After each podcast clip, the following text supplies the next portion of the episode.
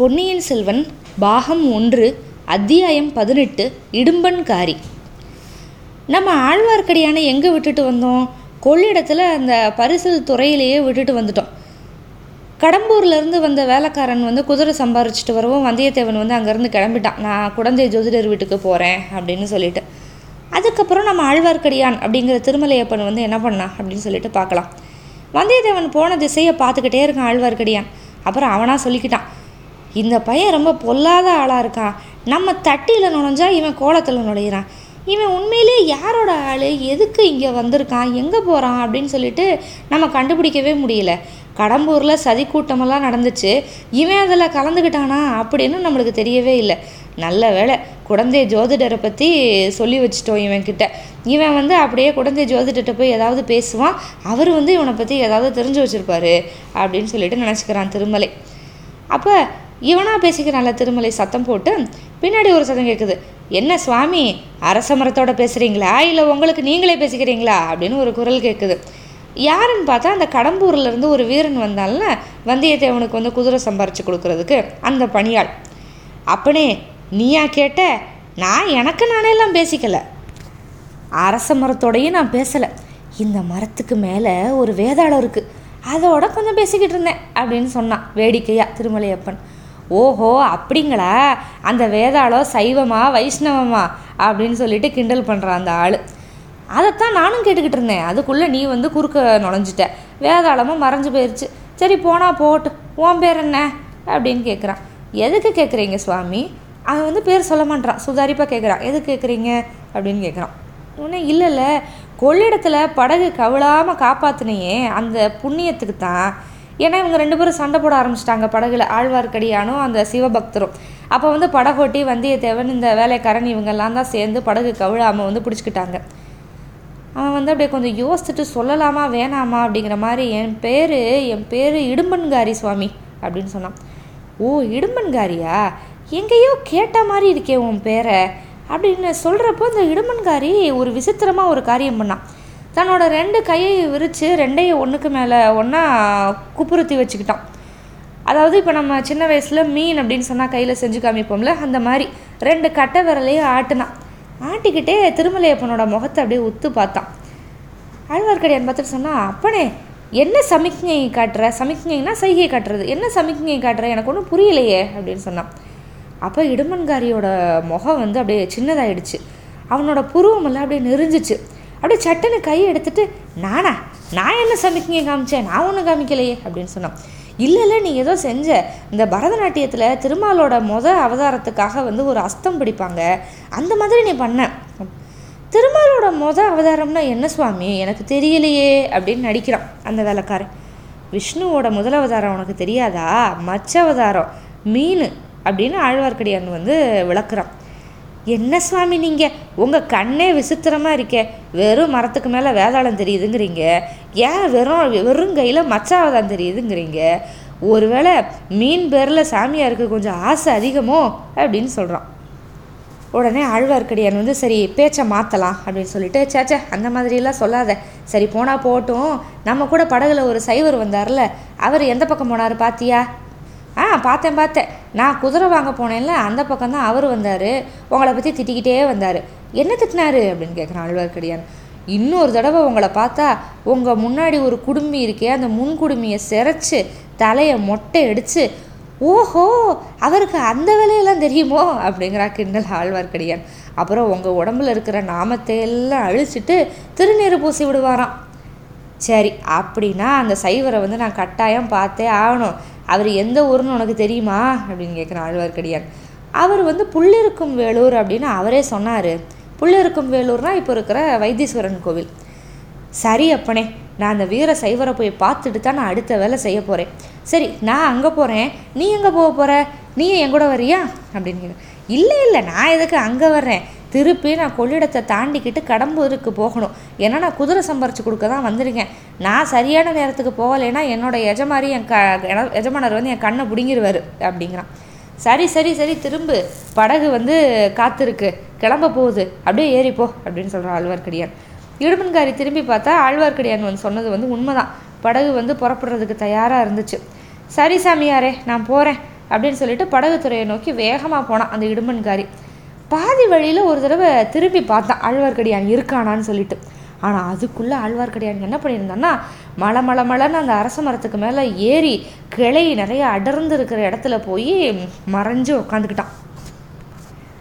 இடுமன்காரி திரும்பி பார்த்தப்ப அங்கே யாருமே இல்லை. இடுமன்காரி வந்து சரி ஆழ்வார்க்கடியான் அவன் போக வேண்டிய திசை பக்கம் போயிட்டான் அப்படின்னு நினச்சிக்கிட்டான். இப்போ இடுமன்காரி வந்து அந்த துறை கிட்ட வேகமாக போனான்ல. அப்போ படகோட்டையில் ஒருத்தன் கேட்குறான் தம்பி திருப்பி நீ அக்கறைக்கு வரியா அப்படின்னு கேட்டா இல்லை இல்லை. நான் அடுத்த படகுல தான் வரப்போகிறேன் நீ போ அப்படின்னா இடுமன்காரி ஓடக்காரன் சலிச்சுக்கிட்டு அட இவ்வளவு தானா நீ வர்ற வேகத்தை பார்த்து நான் படகை வேற நிப்பாட்டி வச்சுருந்தேன் அப்படின்னு சொல்லிட்டு கோல் போட்டு ஓடத்தை தள்ள ஆரம்பிச்சிட்டான். இதுக்குள்ள அரச மரத்தில் நடுமத்தி வரைக்கும் போய் நல்லா மறைஞ்சு உட்காந்துக்கிட்டான் ஆழ்வார்க்கடியான். அவனா பேசிக்கிறான். பக்கத்தில் ஒரு வேதாளம் இருக்கிற மாதிரி நினச்சிக்கிட்டு பேசிக்கிறான். சரி நான் நினச்சது சரியாக போச்சு. இவன் படகுல ஏறலை திரும்பி தான் வரப்போகிறான் இவன் வேற எங்கேயோ போக போகிறான் ஆனால் இவன் எங்கே போகிறான் அப்படிங்கிறத பார்க்கணும். இவன் ஏதோ சமிக்ஞையெல்லாம் காமிச்சானே. ஒரு மச்சஹஸ்த முத்திரை பரதநாட்டியத்தில் ஒரு மீன் மாதிரி. என்ன பொருள்? மீன். மீன் சின்னம் யார் காட்டுவாங்க? மீன் சின்னம் எதை குறிக்குது? ஆஹா மீன் வந்து பாண்டியனோட கொடியில இருக்கும். ஒருவேளை அப்படியும் இருக்குமா? ஐயோ ஆஹா. பார்க்கலாம். கொஞ்சம் பொறுமையாக இருந்து பார்க்கலாம். பொறுத்தவர் பூமி ஆழ்வார் பொங்கியவர் காடாழ்வார் ஆனால் இந்த காலத்தில் பூமி ஆள்றதை விட காட்டை ஆள்றதே மேலானது அப்படின்னு நம்மளுக்கு தோணுது. பொறுத்து பார்க்கலாம் அப்படின்னு அவனாக பேசிக்கிட்டான். கொஞ்ச நேரத்தில் அவன் என்ன எதிர்பார்த்தானோ அதான் நடந்துச்சு. இடுமன்காரியை ஏற்றிக்காமல் படகு வந்து போயிடுச்சு. இடுமன்காரி வந்து அந்த நதிக்கரையில் நின்றுக்கிட்டே அரச மரத்தடியை வந்து உத்து பார்த்தான். அப்புறம் நாலா திசையிலே சுற்றி சுற்றி பார்த்தான். ஆழ்வார்க்கடியான் எங்கேயுமே தென்படலை அப்படிங்கிறத வந்து நல்லா தெரிஞ்சுக்கிட்டு அதே அரச மரத்தடிக்கு மறுபடியும் வந்தான். இன்னொரு தடவை நல்லா சுத்தும் முத்தும் பார்த்துக்கிட்டான் தெளிவாக பார்த்துக்கிட்டு அந்த மரத்தடியிலேயே உக்காந்துக்கிட்டான். யாருக்காகவோ காத்திருக்கிற மாதிரி அவனோட கண்கள் வந்து நாலா பக்கமும் பார்த்துக்கிட்டே இருந்ததே தவிர மரத்துக்கு மேலே மட்டும் பார்க்கவே இல்லை. பார்த்துருந்தாலும் ஆழ்வார்க்கடியான் உட்காந்துருக்கிறது வந்து அவனுக்கு தெரியவே தெரியாது. ஏன்னா நல்லா மறைஞ்சு உட்காந்துருந்தான் ஆழ்வார்க்கடியான். சுமார் ஒரு நாளிகை நேரம் ஆச்சு. ஒரு நாழிகைனா இருபத்தி நாலு நிமிஷம் அப்படின்னு நம்ம ஏற்கனவே பார்த்துருக்கோம். நம்ம திருமலையப்பன் ஆழ்வார்க்கடியானுக்கு வந்து காலெல்லாம் மரத்து போக ஆரம்பிச்சிருச்சு. ஐயோ இன்னும் எவ்வளோ நேரம் நம்ம மரத்துக்கு மேலே இருக்கணும் அப்படின்னு நினச்சிக்கிட்டான். இந்த இடும்பன்காரி எந்திரிச்சு கிளம்புற மாதிரி தெரியல. இப்போ எப்படி தப்பிச்சு போகிறது நம்ம எவ்வளவு ஜாக்கிரதையாக இன்னொரு பக்கம் போய் இறங்கினாலும் ஏதாவது சத்தம் கேட்டுரும். கேட்டால் இவன் உடனே பார்த்துருவான். அவன் இடுப்பில் வேற ஒரு கொடு வாழ் கூறிய கொடு வாழ் வேற வச்சுருக்கான். அதை வந்து பயன்படுத்திடுவான்.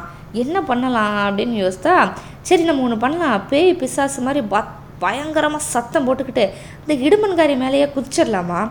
குதிச்சா வேதாளம் அப்படின்னு நினச்சிக்கிட்டு அவன் பயத்தில் மயக்கம் போட்டால் நம்ம தப்பிச்சு ஓடிடலாமா? அப்படின்னு சொல்லிட்டுலாம் திருமலையப்ப நினச்சிக்கிட்டு இருக்கான் நினச்சிக்கிட்டு இருக்கப்போ ஒரு ஆள் வரான். தென்மேற்குலேருந்து குழந்தை சாலை வழியாக வரான். அவனுக்கு தான் இவன் வந்து இவ்வளோ நேரம் காத்திருக்கிறான் அப்படின்னு சொல்லிட்டு திருமலைக்கு ஒரு உள்ளுணர்ச்சி வந்து சொல்லுச்சு. அந்த புதுசாக ஒரு ஆள் வந்ததை பார்த்ததோ அரச மரத்தடியில் இருந்த இடுமன்காரி அப்படியே சட்டுன்னு எந்திரிச்சு நின்னான். வந்தவன் இடுமன்காரி வந்து செஞ்சால அந்த ஒரு மீன் மாதிரி வச்சுக்கிட்டு இருந்தால கையை. அதே மாதிரி ஒரு சமிக்ஞையை வந்து செஞ்சான். அதை பார்த்ததும் இடுமன்காரியும் அதே மாதிரி செஞ்சு காமிச்சான். உன் பேர் என்ன? அப்படி நான் வந்தவன். என் பேர் இடுமன்காரி. உன் பேர் என்ன? சோமன் சாம்பவன். ஆ உன்னைத்தான் நான் எதிர்பார்த்துக்கிட்டு இருந்தேன். நானும் உன்னை தேடி தான் வந்தேன். சரி நம்ம ரெண்டு பேரும் எந்த திசையில் போகணும்? அப்படின்னு கேட்குறான் மேற்கு திசைக்கு தான். சரி எங்கே?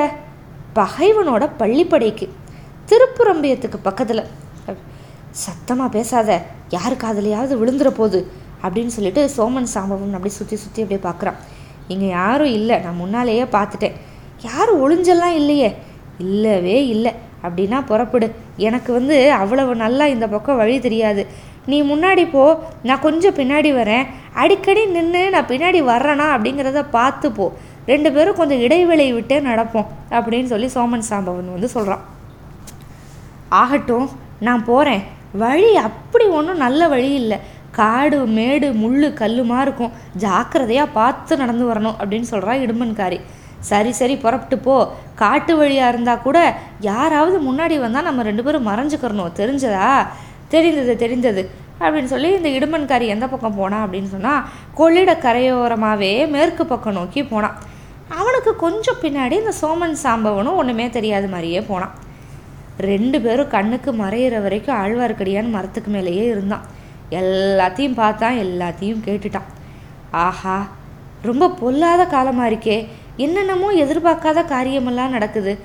ஏதோ ஒரு மர்மமான காரியத்தை பற்றி நம்ம தெரிஞ்சுக்கிறதுக்காக கடவுள் வந்து நம்மளுக்கு ஒரு சந்தர்ப்பம் கொடுத்துருக்காரு. நம்ம சாமர்த்தியத்தை பொறுத்து தான் இந்த வாய்ப்பை வந்து நம்ம பயன்படுத்திக்கணும். கடம்பூர் மாளிகையில் நம்ம வந்து மதில் மேலே நின்று கேட்டப்போ கூட கொஞ்சம் அறகுறையாக தான் தெரிஞ்சுது. இங்கே அப்படி ஏமாந்து போயிடவே கூடாது.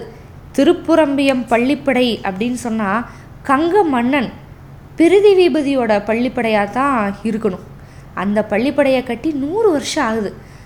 ஆனால் ரொம்ப பாழடைஞ்சு போயிருக்கு. சுற்றி காடு மண்டி கிடக்கு.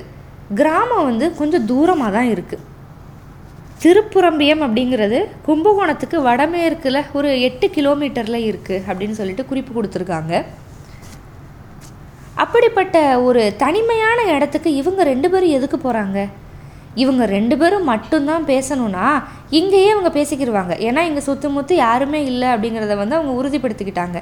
இப்படி காட்டு வழியில் ஒருகாத தூரம் அவங்க போகணும் அப்படிங்கிற அவசியமே இல்லையே. அதனால இன்னும் நிறையா பேர் அங்கே வர்றாங்க. இவங்க ரெண்டு பேரும் போய் வேற யாரு கூடயோ நிறையா பேச போகிறாங்க அப்படிங்கிறது வந்து நிச்சயம். ஆனால் இன்னொன்று நம்ம கவனிச்சோமா? பிரிதி விபதியோட பள்ளிப்படையை வந்து இவங்க பகைவனின் பள்ளிப்படை அப்படின்னு சொன்னாங்க. இந்த பிரதிநிபதி யாருக்கு வந்து பகைவன்? ஐயையோ நம்ம நினச்சது உண்மையாக இருக்கும் போலயே. எதுக்கும் பார்த்து தெரிஞ்சுக்கலாம். இவங்க வந்து கொள்ளிடக்கரையோடு போகிறாங்க நம்ம மண்ணிக்கரையோடு போகலாம். மண்ணிக்கரையில் வந்து காடு அதிக அடர்த்தியாக இருந்தால் கூட தப்பு இல்லை. காடு மேடு முள் கல் இதெல்லாம் நம்மளுக்கு என்ன லட்சியம்? அது அதெல்லாம் தான் நம்மளை பார்த்து பயப்படணும். இப்படியெல்லாம் எண்ணிக்கிட்டு வாயோட முணு முணு முணு முணு முணுன்னு சொல்லிக்கிட்டேவோ திருமலையப்பன அரச மரத்துலேருந்து இறங்கி கொஞ்சம் தெற்கு பக்கம் நோக்கி போகிறான் அதாவது அவங்க வந்து மேற்கு பக்கம் நோக்கி போனாங்கல்ல? இவன் தெற்கு பக்கம் நோக்கி போகிறான் மண்ணி ஆறு வருது. அந்த மண்ணிக்கரையோட தெற்கு நோக்கியே நடைய கட்டுறான். ஒரு ஜன சஞ்சாரமே இல்லாத அடர்ந்த காடு.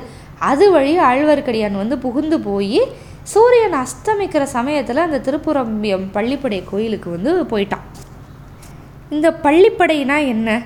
திருப்புரம்பியம் பள்ளிப்படைனா மன்னன் பிரிதிவீபதியோட பள்ளிப்படை அப்படின்னு சொல்கிறாங்க அந்த பிரிதிவீபதி வந்து யாருக்கு வந்து பகைவன்? ஒருவேளை பாண்டியர்களுக்கு பகைவனா? அவங்க மீன் சின்னம் காட்டுறது வந்து பாண்டியர்களை குறிக்குதா? அந்த பள்ளிப்படைக்கு இவங்கெல்லாம் எதுக்கு போகிறாங்க ஆழ்வார்க்கடியான் போய் ஏதாவது உருப்படியாக தெரிஞ்சுக்குவானா இல்லையா? இதெல்லாம் தெரிஞ்சுக்கலாம். காத்திருங்கள். அத்தியாயம் பத்தொன்பது இருக்குது நன்றி.